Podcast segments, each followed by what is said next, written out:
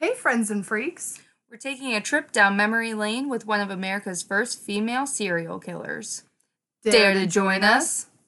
My neck hurts so bad trying to do the little, arm waggle thing. Oh, man. It's just been that kind of week. I feel like I said, it's Tuesday. I know. That's the sad part. I feel like I say that a lot. Oh, man. Oh, man. Who says that? The Meeseeks, Mr. Meeseeks. Oh, man, I don't know, Rick. They do that shit all the time. Yeah. No, that's Morty. I don't know. I don't watch TV. I started watching this new show. It's not a new show. It's a new show to me. It's on Hulu. It's called Harlots. The only reason I started watching it is because Jared told me to. Yeah. All right. Yeah. Go, Jared. You should have seen the look on my face when Jared was like, "Hey, babe, I really need you to watch Harlots." Yeah. Have you? Oh. He was like, "There's a show on Hulu." Called Harlots. I'm like, yeah, I've seen it before, and he's like you should watch it. And I'm like, have you been watching it? And I think Felicia was here, and we were both we looked at each other, and we were like, why is he watching a show called Harlots? It's what's it about?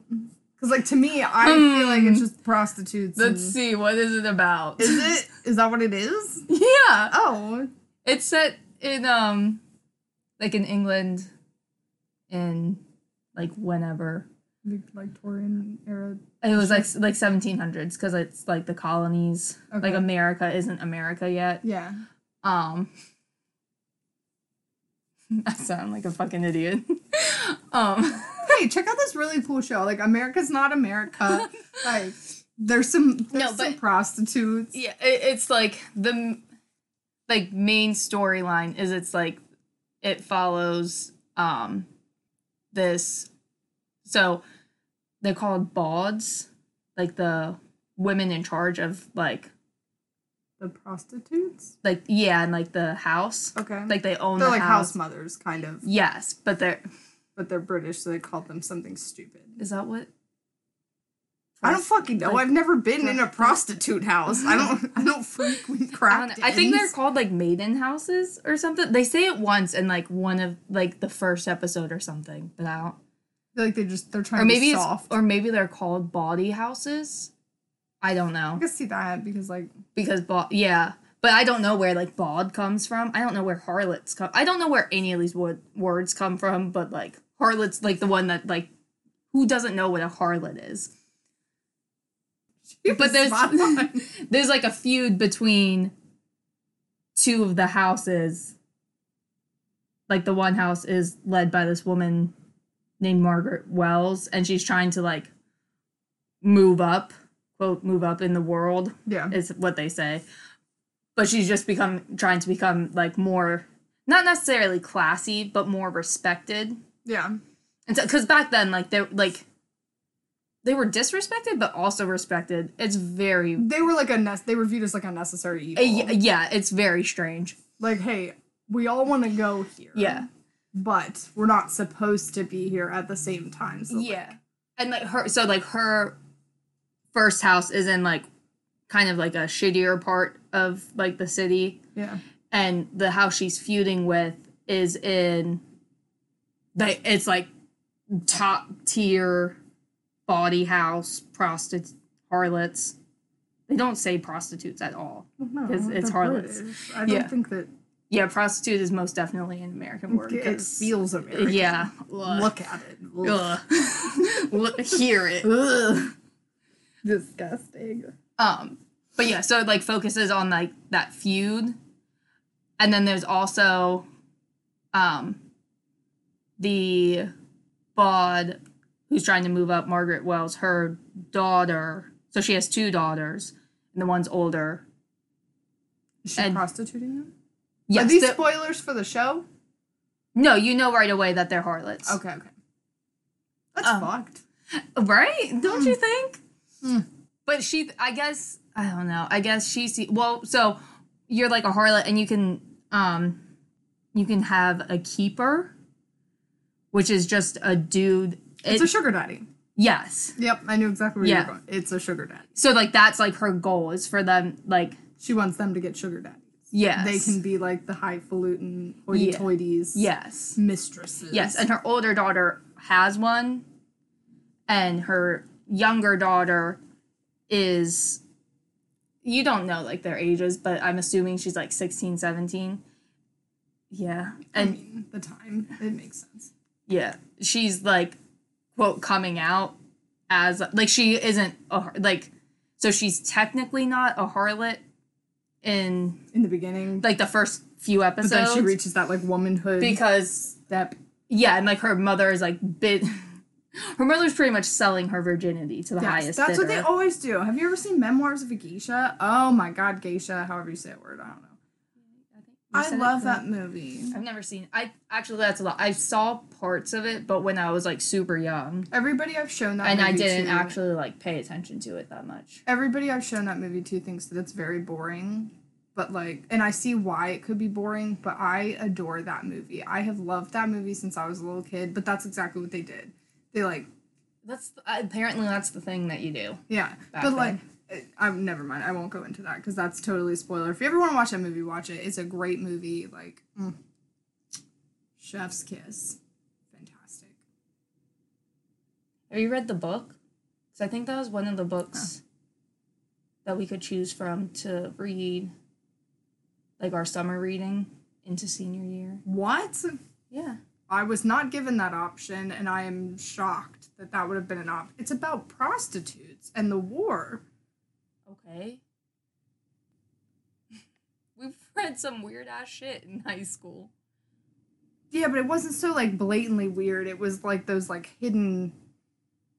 Like, hey, we're actually talking about, like, cannibalism and, like, society's downfalls, but it is veiled in the guise of, like, little kids lost on an island. Like... Yo, that book is... Lord of the Flies, in case you don't know. Yes, that book is fucked. Very good, though. But, like, you know what I mean? It has that, like, veil of... Like, I guess maybe they were like, well, they're seniors now. They can handle it. Yeah. Some of them will end up being these things. They expose themselves to this shit. Yeah, right? No, I have not read the book, though. It does. But, yeah, so... And this... Her youngest daughter is, like, very timid and, like... Oh. It's not going to be a good prostitute is what I'm hearing. So it's like each season, so there's 3 seasons so far, and each season is 8 episodes long. And I'm on, like, episode 6, like, towards the end. And Jared and I are talking about it, and I'm like, does Lucy, her name's Lucy, by the way. I'm like, our boy. I was like, does Lucy get any better? Because she's starting to get really fucking annoying. Like, I don't watch a show called Harlots to get something like fucking Lucy. Fucking timid little mouse. And he's like, she does get better. And he's right. First episode of season 2, she's completely different. I'm like, fuck yeah, this is what I've been waiting for. Now I don't hate you. Mm. But yeah. What a lovely segue, though. I know. I was like, Harlots, how did we get on the substitute? The substitute. How did we get on the subject? Prostitutes. How? You guessed it. We're talking about Aileen Wuornos. Yes. Okay. Also, very quickly, I am Tessa. I'm Taylor. And this is Alt Cult Nation Podcast. We're back at it again. Also, I like the finger wave. I'm a very expressive hand talker. So am I. The Italian blood in us. You have Italian blood? I do, actually. Not a lot of it, but a little bit. Heidi, do you have Italian blood? Because you talk with your hands a lot also. So, yeah. Surprise. We didn't plan this going into it, but we're actually going to cover Aileen Wuornos in 2 parts because... Yeah, she's got a lot. There's a lot more than I thought. Like, obviously, like, I mean, I'm sure a lot of people haven't heard of Aileen Wuornos. I assume people know a lot more about this kind of stuff than they actually do. Well, yeah, she's referenced in a lot of, like, why did I say it like that? Pop culture stuff as well. Like, so she is a very identifiable one. Mm-hmm. There are your normal people out there who don't know shit about dick when it comes to serial killers and whatnot, so perhaps they don't know. But I feel like if you listen to this, you probably know who she is. Yes, so I didn't know that there was as much as there is. This episode, part one, is going to mostly be about her background, childhood, upbringing, and we'll probably talk about her first murder, just because it's kind of separate from the other ones. What is he... Or what are you laughing at? He is a cat. This is what he does. Do you remember the nipples video that Heidi said? Jesus. Scratching his belly, and I just felt one. I was like, whoa, what is that? Oh, wait, it's his nipple. Our recurring guest star, Dory, is here with us tonight. He's gonna claw the shit out of me. Okay, I'll stop. I'm good now. So yeah, in part one, we're gonna mainly cover her background and childhood, upbringing, and yeah, if we can get to a little bit of her adulthood, and then most likely her first murder, just because it, at least in my research, I found that was a little bit more like isolated and. It just felt a little different. Yeah, and, like, it... I don't know how to describe... But it was, like, not more important than the other ones, but it's... I mean, it was crucial to everything. It opened the path for the rest of this stuff. Yes, and it also, like, set her path to, like, in her trial. It... is, like, a very big deal when it comes to her trial. Yeah. So, without further ado, let's get into it. I wish I had, like, a really good radio voice where it's, like, kind of monotone, but not, like, the bad monotone. It's the monotone where they have the rises and the falls to their voice, but it all stays a steady timbre while they do it. I wish I had a voice like that, because then I could have just been, like, see, when I hear radio voice, I think old-timey radio voice of, like the... Yeah, like, like that kind of bullshit. Like the really enthusiastic baseball commentator. Yes, like A League of Their Own, like those guys. Yeah. Exactly. Where they speak through, like, a weird, like, megaphone thing. It just wonks their voice out. Oh, man. But, Dorian loves... It's like a dog. Yeah, Dorian loves to get his belly... It's so weird. Yeah, it's his favorite thing. I'm enjoying it. It's just throwing me out. Whoa, are you done now? You hit a spot that he did not like. Was I too aggressive about it? Did I hit a nipple? I'm sorry. So, Aileen Wuornos was born Aileen Carol Lee Pittman on February 29th, 1956 in Rochester, Michigan. Which I have a weird fascination about people born on leap day. I hate. Love it. I fucking adore it. It stresses me out. No, I think it's the coolest thing in the world. It leaves me with so many questions, and they're questions that don't make me feel anxious, where I'm just like, how do you celebrate your birthday? No, those make me feel anxious. I love it. I absolutely love it. Those make me feel anxious. Like, I don't care about my birthday that much, but, like, if I had a child who was born on leap day, I would hate it. You would only have to have a birthday party every 4 years. Okay. Except I'm celebrating my child's birthday every year. Nah. They would definitely feel unloved. That's the way the cookie crumbles. Yeah, okay. Sometimes. I guess that's what happened to Aileen. That's why Aileen Wuornos was unloved. Her parents said, fuck you, your birthday's not for another 4 years, bitch. Speaking of her parents, her mother, Diane Wuornos, was only 16 when she gave birth to Aileen, and she had eloped with her boyfriend, Leo Pittman, who was 18 or 19 at this time. Yeah, they were young. Yeah. She had an older brother, Keith, who was only a year older than her. And Aileen actually never met her biological father because he was in prison for kidnapping and raping a 7-year-old girl. Yes, and he also had schizophrenia. Yes. They verified that while he was in prison. Yes. People with schizophrenia do not get to meet their children. That was a joke. Oh. That was a joke. You said it so serious. The delivery was so on point. It was just, you... Really? Why? No, I was, like, explaining why she didn't meet him, and then you were like, yes, he had schizophrenia. I just find it interesting. Yes. It was important to me. Yes. No, her biological father had schizophrenia, which it might play into her...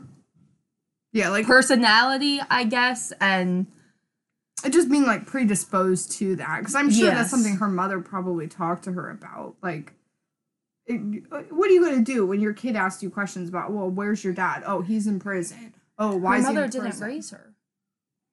Oh, her grandparents did. That's, yeah. I'm stupid. Ignore me. I'm fucking throwing myself off here. Yeah, and her biological father, Leo, actually committed suicide while he was in prison, so she never got the chance to meet him, even when she found out.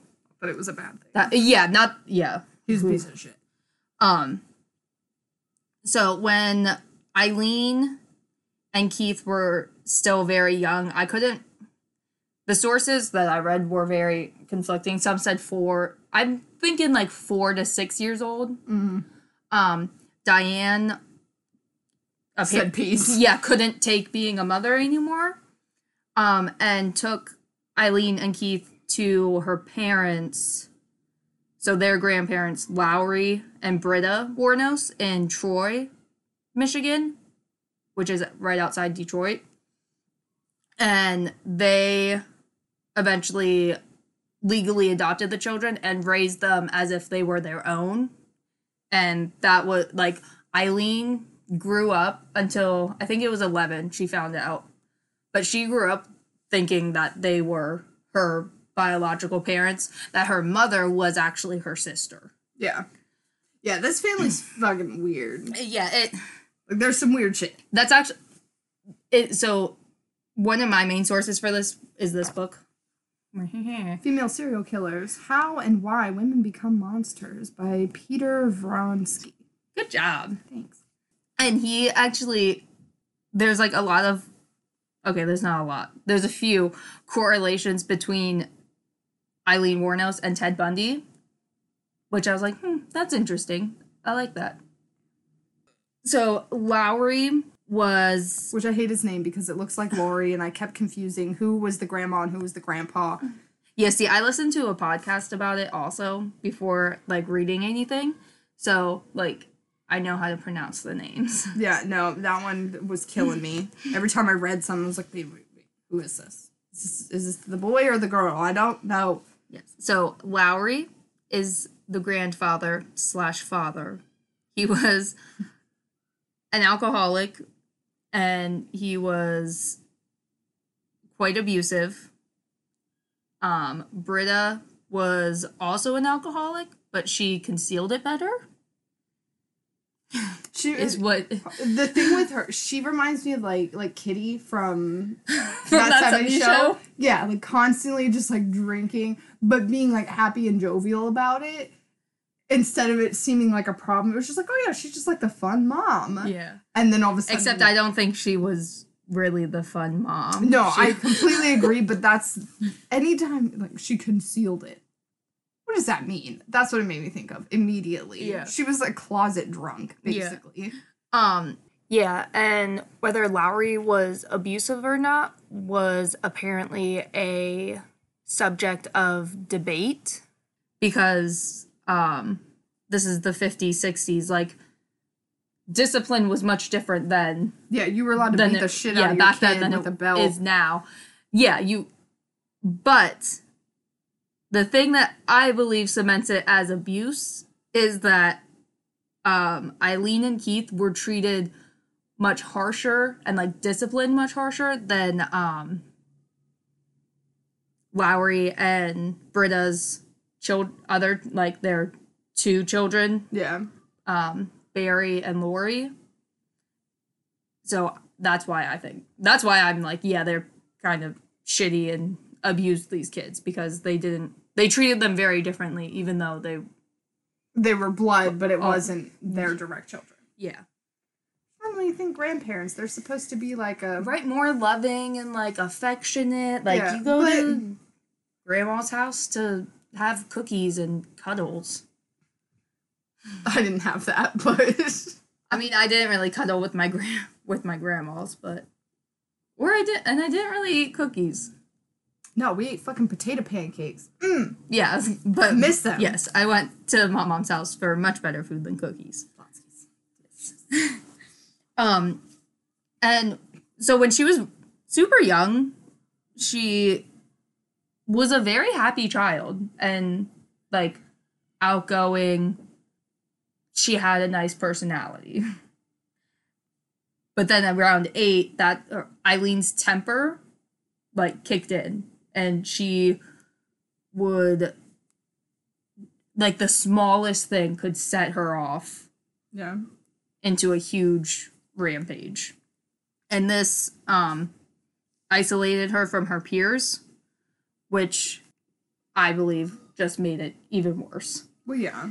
And Lori, it's confusing. The book described her as her stepsister, but Lori is essentially her aunt, but she grew up as her sister. Yeah. Lori, like, tried to help Eileen and, like, quote, train her on, like, how to act around people and, like, make friends, kind of.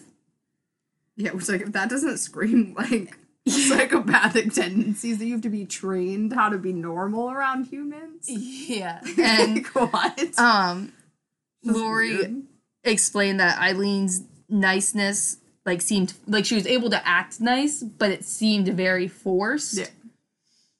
As it was. Yeah. And, like, Lori would take Eileen with her when she would be hanging out with her friends, until one day her friends were like, yeah, we don't want her to hang out with us anymore. Yeah. And Lori was like, okay. And told Eileen not to hang out with them anymore. I don't blame her. For what's to come, I mean, I feel like there were plenty of warning signs of, like, hey, she's fucking nuts. Let's not hang out with her. Yes. So Eileen, I guess this was her way of trying to fit in. She began exchanging sexual favors for cigarettes, beer, or spare change with the neighborhood boys when she was only 11 years old. Yeah. A baby. Yes. There was, like, hangout spots in, like, ravine, like, in a ravine. Again, this is the 50s, like, 60s era. Nobody gave a shit what their kids were doing, like, kids, as long as they were out of the house. Yeah, it would, like, kids would, like, go to this hangout. The podcast I listened to, I think, called it, like, there was a nickname for it, but I did not write it down, and I don't remember it. But it was this ravine that, like, all the kids would, like, hang out at. Like, they would go to school, leave school, and go there and just fuck. It was the spot. Yeah, smoke cigarettes, drink beer, and have sex. With an 11-year-old, apparently, said items. And this actually got her the nickname Cigarette Pig. Ew. Yeah. Ew. Which I don't like. And it makes me feel bad for her. It doesn't make me feel bad for her, but, like, it's just so weird. It's a weird nickname. I don't know. It's like, that reminds me of my dad's favorite term for, like, a slut is a dirty leg. What?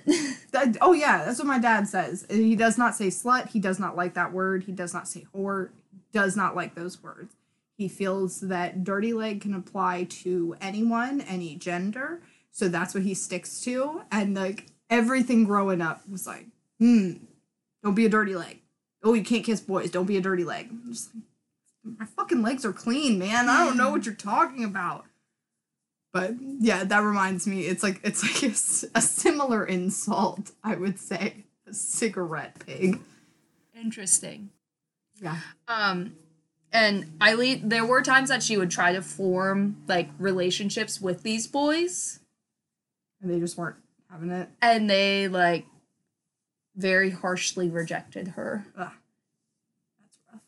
Yeah. That one's hard. I don't know. I'm too sympathetic. Meh. Not for, like, the murderer, but for the child. The child it's becomes sad. The murderer. Well, yeah, but, like, I don't know. I feel like in, like, situations like these, like, a good steady home probably could have. Yes, there was a very good chance that if her mother, like, was a good mom and didn't abandon her and raised her, like, in a good home. Her dad wasn't a child molester, rapist. Like, I mean, I feel like she still would have had a chance even with that. Like, yeah, that would have sucked, and it would have been something that she had to carry around with her. But unless her mom never told her about. Like, unless she would have never been told about it. But there's people that have schizophrenia that are, that aren't murderers or bad people. Oh, yeah, no, totally agree. But I feel like, yes, she was very predisposed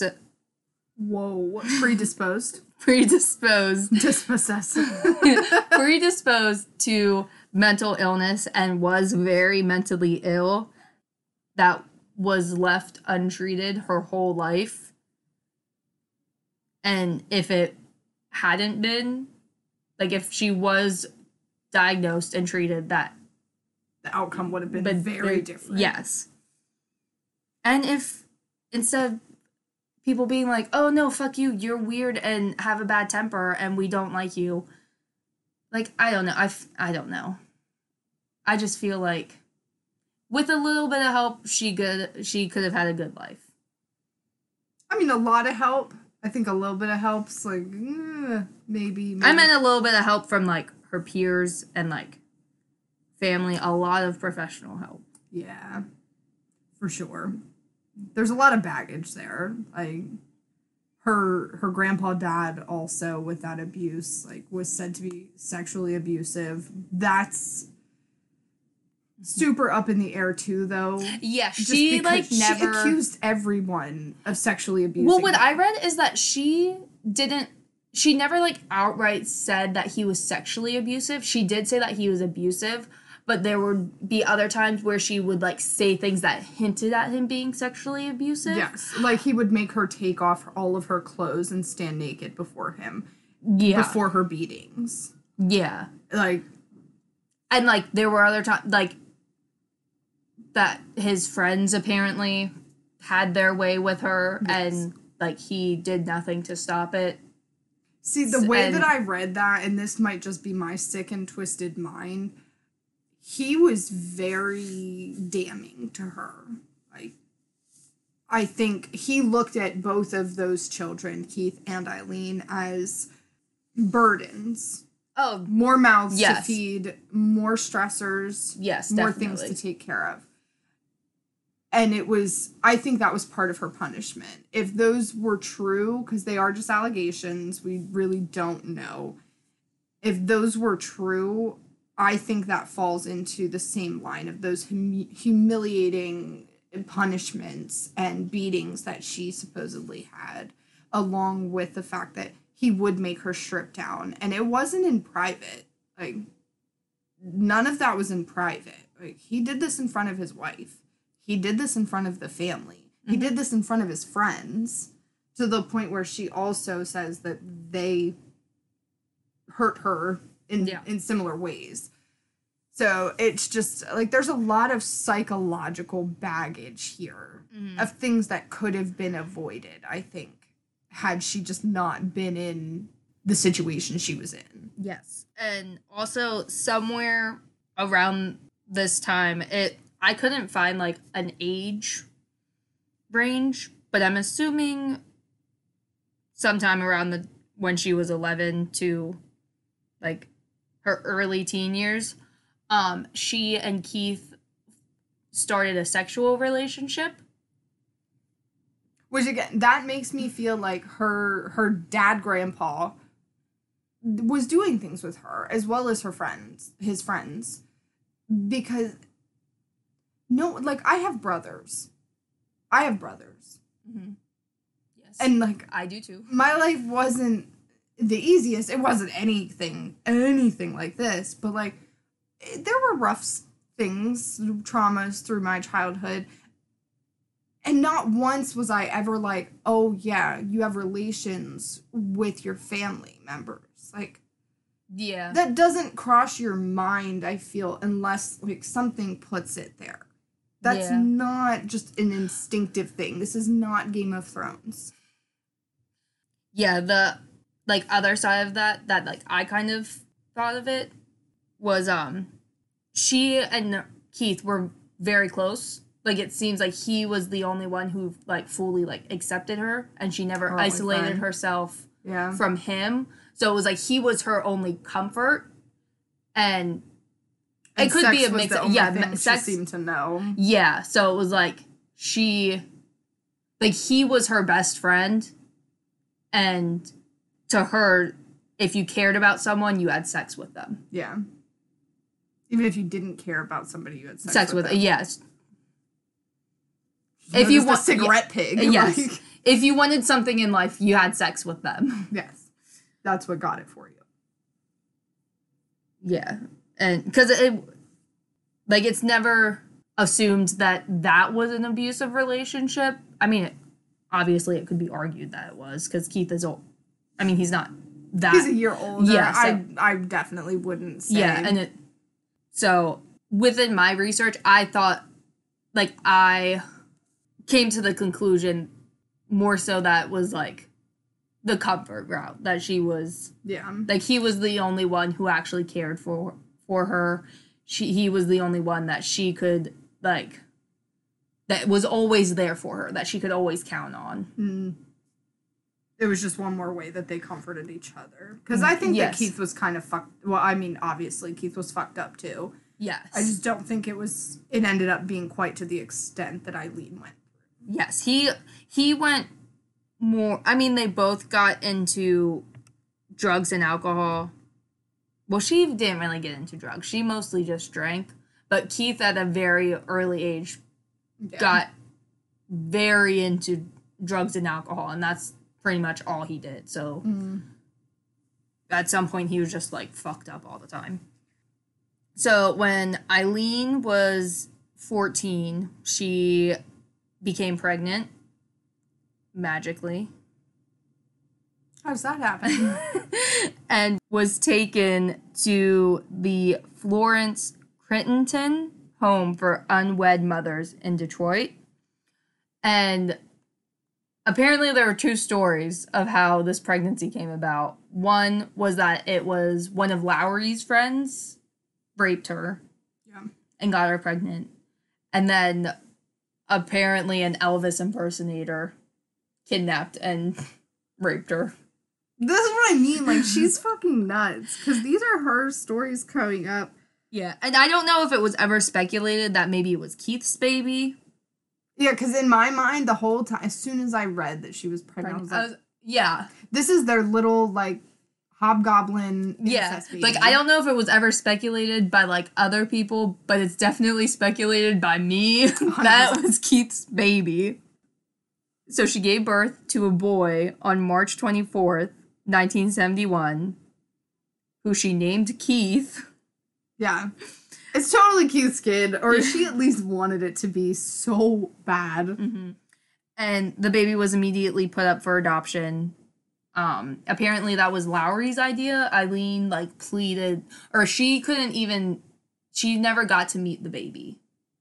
She never got to hold him or, like, even really, like, get a good, like, look at him. This is the only part that actually, like, makes me feel something about this. Just, like, as a mom, that's painful. Yeah, Lowry, I guess, told, like, the nurses and doctors, like, that baby comes out and you take it away. Yeah. Instantly. Give it to somebody else. And Aileen, like, pleaded and begged and, like, tried to be able to just, like, meet the baby, and she never got to. Which, I mean, like, I get the idea behind it. Like, if let's say, for example, like, I was a young mom. Yes. When I had my oldest, if I was going to put him up for adoption, I don't think I would have been able to handle meeting him and then letting him go. Yeah. I wouldn't have been able to do it. Because, oh, man. I still remember, like, seeing his little face. Like, I was all drugged the fuck up. Like, I didn't know where I was. I just came off of anesthesia and, like, a buttload of other drugs. And I'm just looking at him, and I'm, like, silently dry crying because the epidural, you cannot cry. Like, you have no tears. Your tear ducts. Bro, all the shit they gave me, I was sitting there sobbing with a dry face. And the one nurse came up, and I remember her telling me, oh, yeah, the medicine will do that to you. You're not going to be able to cry for a couple of days. You won't be able to sweat either. Was it the same doctor who practically cut you in half? Well, I mean, yeah, it was all the same people. So, a bunch of do we really trust them? I mean, I was dry crying, so I had nothing else to go off of. It's fucking weird. I remembered thinking, like, where are my tears? But I was like, maybe I'm just fucked up, and I don't know. I had an epidural. Both times, and I cried both times with real tears. Yeah, no, I bawled. So that was some other sort of drug that you had. Well, I mean, I had the anesthesia, yeah. I had the morphine, I had all the shit. They had to give me, like, everything. It's fucking rough. It's probably the morphine. Maybe that's what she said. I don't know. This is a long time ago. So, yeah. Aileen returned to school after giving birth.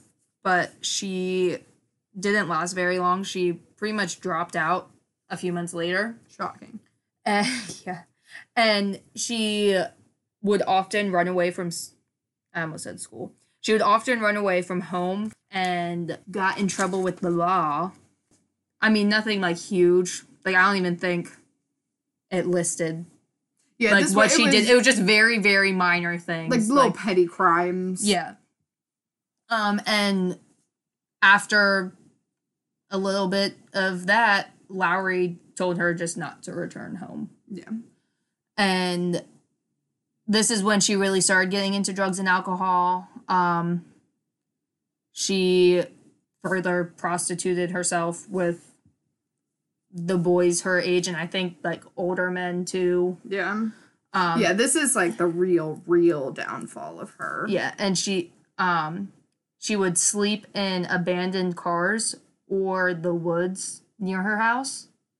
And around this same time, Keith also left home because... Yeah, and I want you to also think about this. She was sleeping in the woods and in abandoned cars. Abandoned cars don't run. They don't have heat. They don't have air conditioning.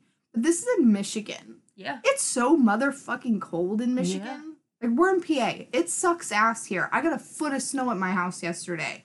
It's the end of fucking February. Fuck off. It's so cold in Michigan. Yes. It's cold in the summer there. Like, fuck that. Yuck. Poor thing. That I feel... I was going to say, now you feel bad. I feel bad about that. And it was only a year later, when Aileen was 15, that Britta died. From cirrhosis of the liver. And this is when it talked about, like, her concealing of her alcoholism. Because apparently you don't get that without fucking being an alcoholic. Apparently her children were so shocked that she was dying of liver failure because she was an alcoholic. Well, I think it's when you have such a... there's a term for it. I forget what the term is. But when you have, like... the big evil that's loud and obnoxious and in your face, and then you have, like, this teeny tiny little evil. Yeah. You overlook that one where, like, oh, this is the good one. Mm-hmm. Like, good cop, bad cop, but, like, both cops suck. Yeah. So Lori had to, like, she didn't have to, but she chose to search the, like, abandoned cars to try to find Aileen to tell her the news that Britta died. And Aileen acted very inappropriately at the funeral and was actually kicked out of, like, the services because apparently she blew smoke into Britta's face, like, the corpse. That's not funny. That's a little funny. That's something I would laugh at. That's fucking hilarious. Just because it's uncomfortable. Honestly, not to be a dick, but, like not in a negative way, but I don't want my dad to die, ever. But, like... if your dad dies, when my dad dies, that's gonna be... I'm gonna tuck a pack of Salem Green Labels in his pocket and blow some smoke in his face and just be like, take it with you to the afterlife, sir. Like, I hope they have your brand of cigarette up there. Otherwise, you're gonna fucking hate it. No, I mean, that could have been a really nice gesture from her. She could just be like, oh, yeah, hey, Grandma, Mom. Grandma, how much Mom. You loved your cigarettes. Here you go. A little puff for ya. Maybe. It's like pouring out the champagne, like, for the homies. You know what I mean? You see that shit? Fucking dumb, like, rap videos or whatever. Oh, my God. To me, that's the same idea. Okay, yeah, totally. Mm-hmm. So Aileen began hitchhiking around Michigan, and she eventually started moving towards Ohio and Pennsylvania, and then eventually traveled south to Florida. Along the way, she would frequently steal from her clients, because also, while hitchhiking, she was also, of course, prostituting herself, because what else is she going to do? Clients is a really, really nice term for that. Yes. And she also stole from people who, like, she befriended for short periods of time. Very short, because... she would steal from them, and then they would not like her. Or she would, like, her temper would get the best of her, and she would flip shit. Yeah. And they'd be like, ooh, okay, you can leave now. Yeah. So, while hitchhiking, she was picked up by a man named Louis Gratzfell, which I don't know why I didn't write down his age, but he is, like, in his 60s. He was 69, I believe. 69. And they got married. Yeah, that one threw me off. When she was 19.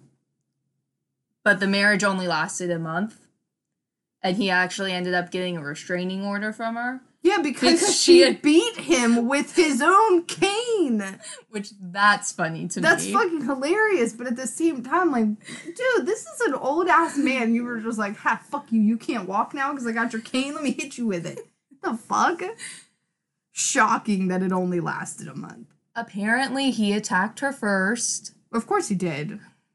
With his feeble old body. He needed a cane, bro. Like, what?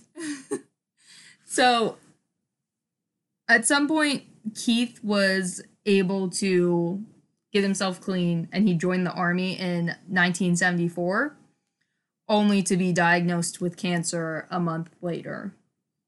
Esophageal, right? Esophageal. Is that a word? Yeah. Or is that another one I made up? No, that's a real word. Okay. That was the kind of cancer. Yeah. In 1976, Lowry committed suicide, and neither Keith nor Aileen attended the funeral because they were like, fuck you, you suck, you kicked us out of your house, and after abusing us for years. And 4 months after Lowry's suicide, Keith died from the cancer after it had spread to his brain, lungs, and bones.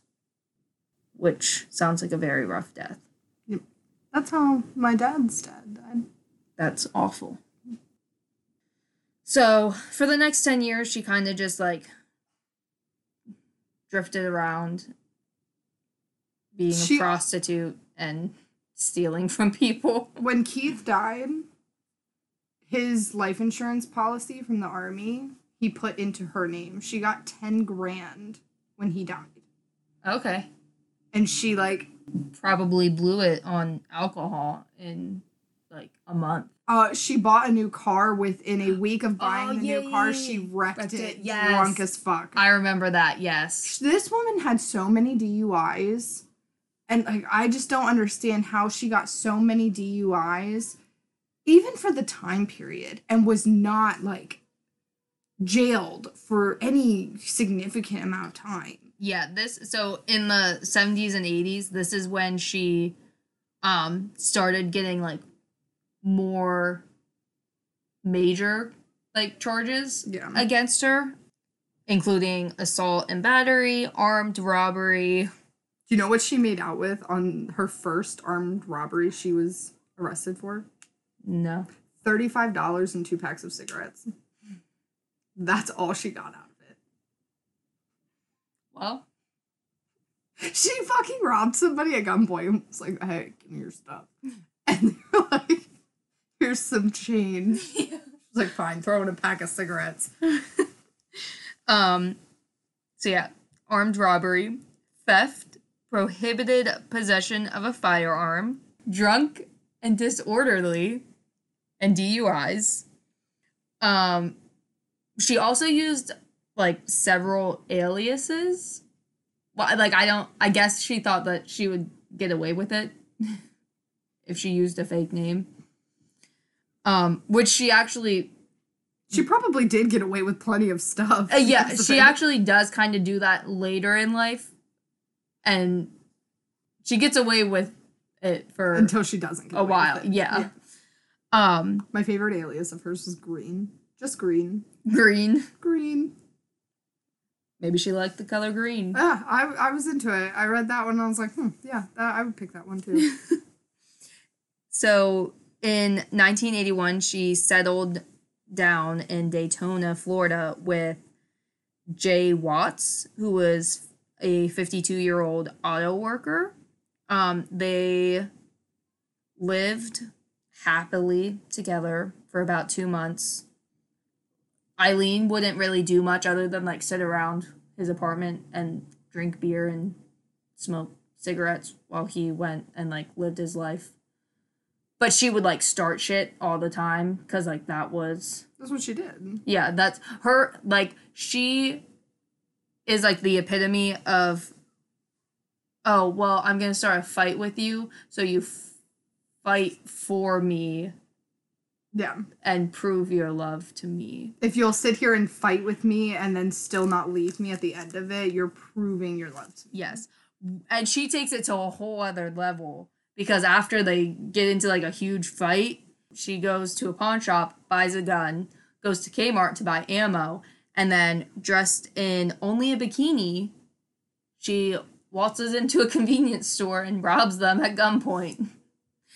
And...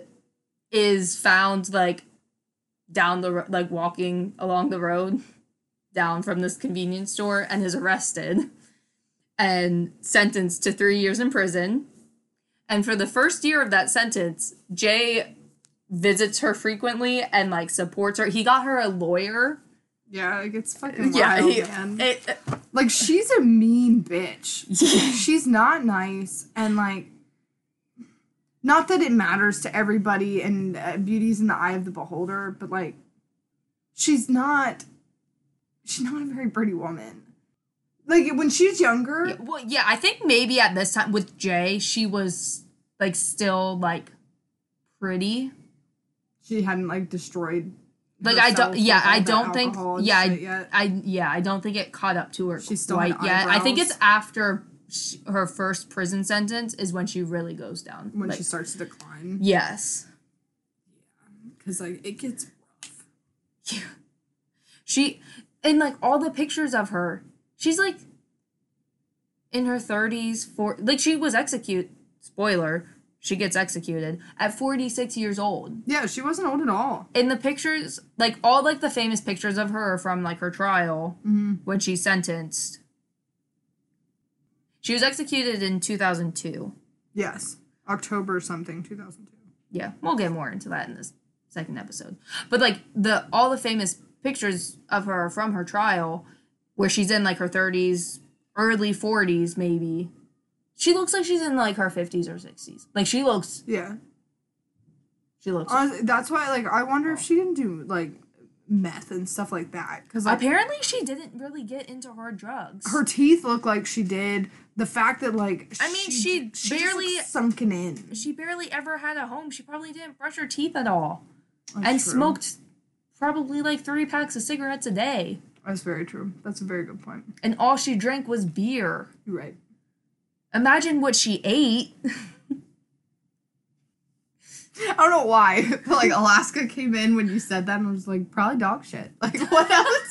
Else you can fuck meat when you're homeless? I don't know. Yeah, foraging for leaves. Yeah, say scavenging for berries. So yeah, after Jay stopped supporting her in prison, she started collecting pen pals. She, like, put out, like, a personal ad. Yeah, which was very common for prisoners back in the day. They still do that. I was going to say, I feel like it's still common. Literally, Tiger King. Oh, Jesus. Fucking Tiger King asked for pen pals. Like, blew my fucking mind. It was at the end of Tiger King. It's like, yeah, and if you'd like to write to me, blah, blah, blah. Here's the thing. Like, they had an interview with him. Like, tell everyone, write to this. I'll give them all the information. Like, I'll let these people know I'm bored. I'm bored. Write to me. It's so fucking funny. You have no idea. You haven't watched that. No, I haven't watched that. I need you to watch it. I need you to watch it. I have nobody to talk to about it anymore. Okay. So, Carole Baskins was on Dancing with the Stars. I know. Fuck her. Okay. So, before, like, the episode aired, there was a rumor that was like, oh, her Dancing with the Stars debut will be To the Eye of the Tiger. So that would have been the only acceptable thing.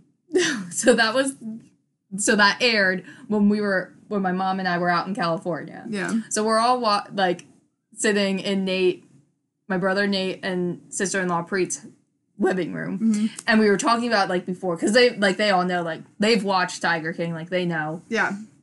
And, like, I'm pretty sure I'm, like, the only one on planet Earth who hasn't watched Tiger King at this point. No, you're not, because I have no one to fucking talk about it with. Talk to Jared about it. Has he watched it? Yes. Anyway. I need this information. So we're talking about this, and Jake was like, I swear to God, if she dances to Eye of the Tiger, I am punching the TV. No, if she dances to anything but that, punch the TV. That's perfect. No, Jake, I think, takes a standpoint of, like, that, like, it pokes fun at, like, all the shit, like she possibly murdered her husband. Possibly.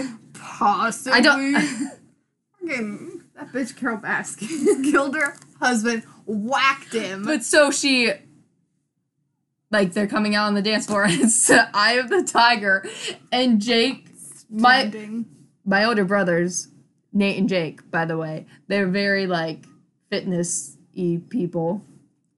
Like, they're very athletic, is what she's trying to tell you. Well, they were personal trainers. Yes.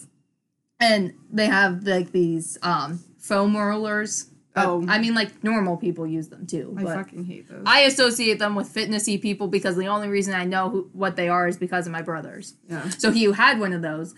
And so Eye of the Tiger starts playing, and Jake literally stands up, just walks outside into Nate and Preet's backyard, like, slams the sliding glass door behind him, takes that, and whips it across the yard. That's amazing. And just, and you we look out, and he was just standing there, like, with his hands on his hips, like, looking up, like, what the fuck? He was just trying to gather himself. Yeah. That's like, if he believes in God, he was like, what the fuck, God? What are you doing to me? Yeah.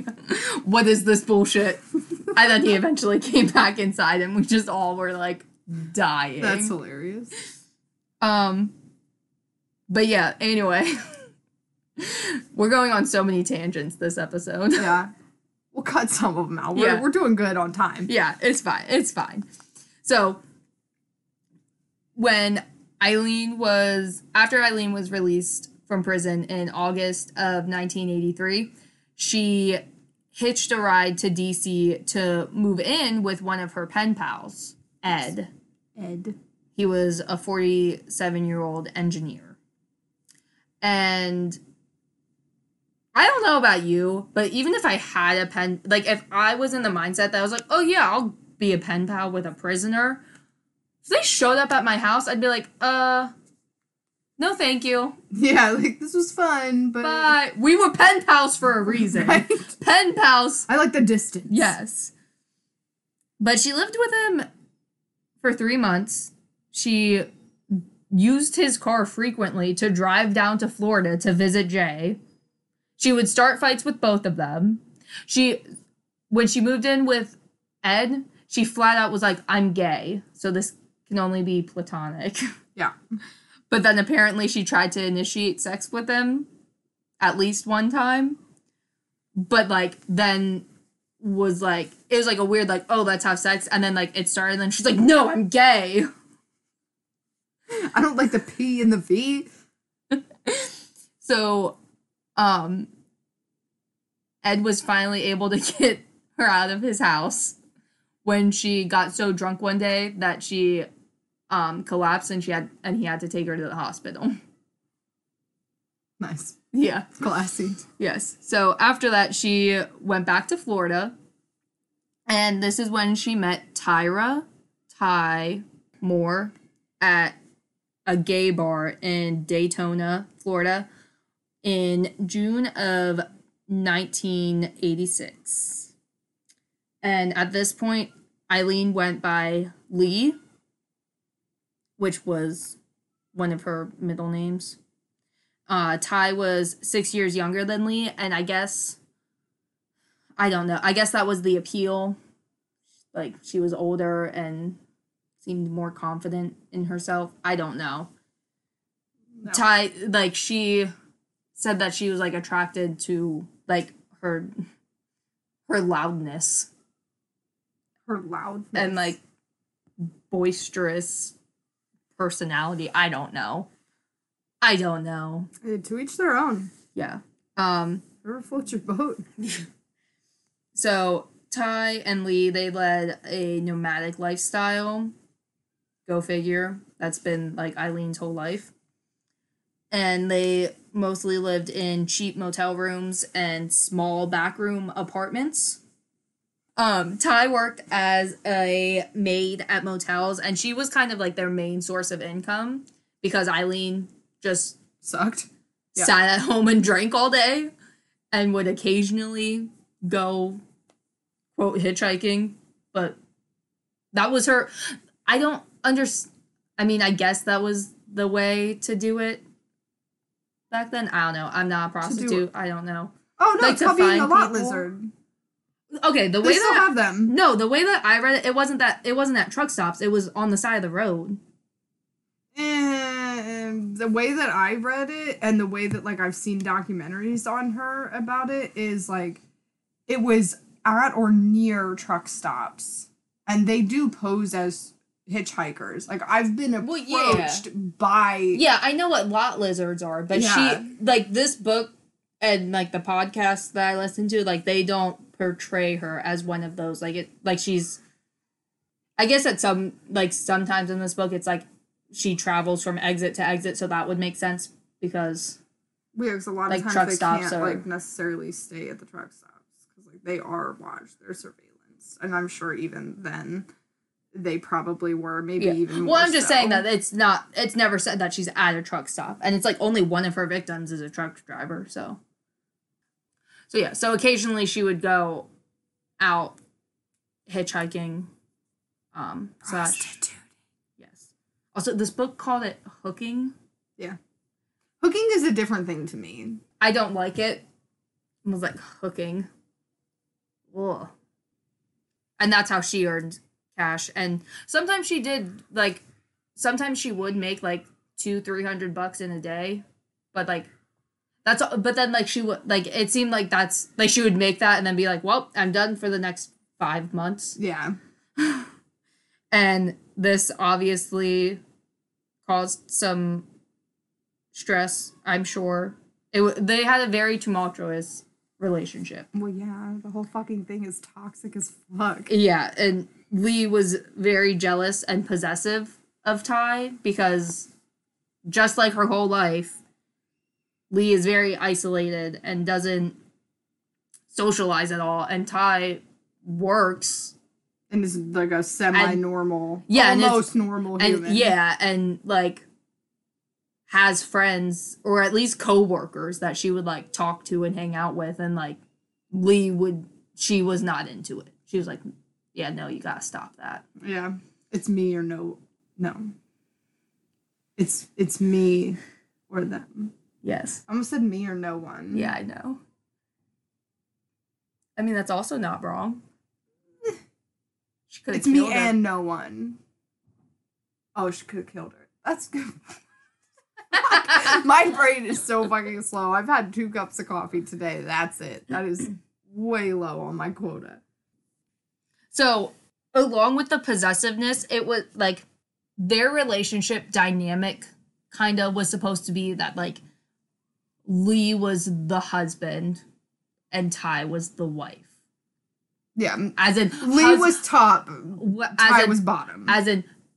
Do what I say. Lee took care... Was supposed to, like, support Ty and, like, make the money and, like... Keep a roof over their head. Whatever. Fucking... Whatever husbands are supposed to do back then. I don't know. I don't know. And that wasn't how it was. No. At this time. Aileen was sitting at home getting drunk all day. Which, I mean, some husbands do. Yeah. While Ty was working all day and supporting them. So, Ty... One day was like, hey, like, I need you to, like, get rent money for this month. Like, we need it. Like, we don't have enough. Yeah. So, flash forward a little bit. November 30th, 1989, Lee gets picked up by 51-year-old Richard Mallory. They do their thing. She comes home with a borrowed Cadillac. Quote, heavily quote. Yes. On Borrowed Cadillac. She's got the money for the rent that they were short on. It just wasn't a good time for them, and this was the only way she could come up with a solution. And Lee told Ty at this point, I killed a guy today. And left it at that. It went through the details of it, and that's what we know from the testification. My God. The testimony submitted by Ty. Yes, but... Claiming her first victim here. Yes. And that's a little taste of what's to come. We'll get into... In part 2 of Aileen Wuornos. I wish she had, like... A better name? What? No, like, I stopped because I was like, maybe I shouldn't say this. Because, like, I wish she had a cool, like, serial killer nickname. Ah, yeah. The truck stop tramp. Make it a thing. Wasn't really at truck stops, guys, but you get the gist. She was a prostitute who liked to get picked up by people with cars. The hitchhiking hoe! Damn it, I'm a genius! The hitchhiking hoe. There you go. We just made... Okay. Aileen Wuornos's serial killer name is officially... Did you just say Wuornos's? Yeah. Shut up. Aileen Wuornos, her serial killer name is the hitchhiking hoe. Officially. Yeah. We need that on a t-shirt. Yes. Write it down. Put Wuornos in front of it. Yeah. So, yeah, stay tuned for part 2. Yes, check our socials. You will get the updates there. Check our socials. Yeah. Listen, I'm trying to be hep. Hep. Gonna put that emphasis. Okay, you know what? I don't want to be hip because apparently skinny jeans and side parts. Fuck you guys. They look fantastic. I'm wearing skinnies right now. My hair is in ponytail, so there's no part. Your side part looks beautiful. Thank you. I know. It will never not be in. Thank you. Fucking. Now let's go drink our wine. Fuckers. Yo, what's the other thing? I forget. I couldn't remember. Damn. Drink our wine and... I think one is wearing yoga pants when you're not working out. Really? Fuck them. I don't know. Fuck those hoity-toity little bitches. Yeah, I mean, what do you guys do? Eat Tide Pods. Yeah, very true. Whatever. But yeah, you can follow us on Instagram at Alt Cult Nation. Find us on Facebook, Alt Cult Nation Podcast. We're also on Twitter at Alt Cult Nation. Or you could email us at altcultnationpodcast@gmail.com. And I mean that if you know a serial killer, okay, no. I mean, yes. If you don't have a serial killer in real life, like, we won't say any names. Just give us the deets. No, like, those... Haven't you ever read, like, those stories where they, like, encounter a serial killer? Or not even a serial killer, but, like, a murderer that's, like, a crazy thing. And then they find out, and it's like, whoa. That's wild. You mean, like, how, like, people were at, like, parties with, like, Ted Bundy and shit? Yeah, or something like that. Yeah. That's crazy. I mean, it's really common. I know, so email us those stories. Yeah, if you have them, we would love to hear them. They are very exciting and thrilling. Yes, so... We'd love to hear from you guys. Thank you for listening. Yes. That's what else we say. My brain literally doesn't work anymore. It's been, like I said, it's been a week. It's been a week. It's Tuesday. Like I've said before, between the two of us, we have 5... boy children. Yeah. Ooh, it's rough, man. Yeah. We love them. It's rough, man. Yeah. Yeah. So, yeah. Bye! Bye! That's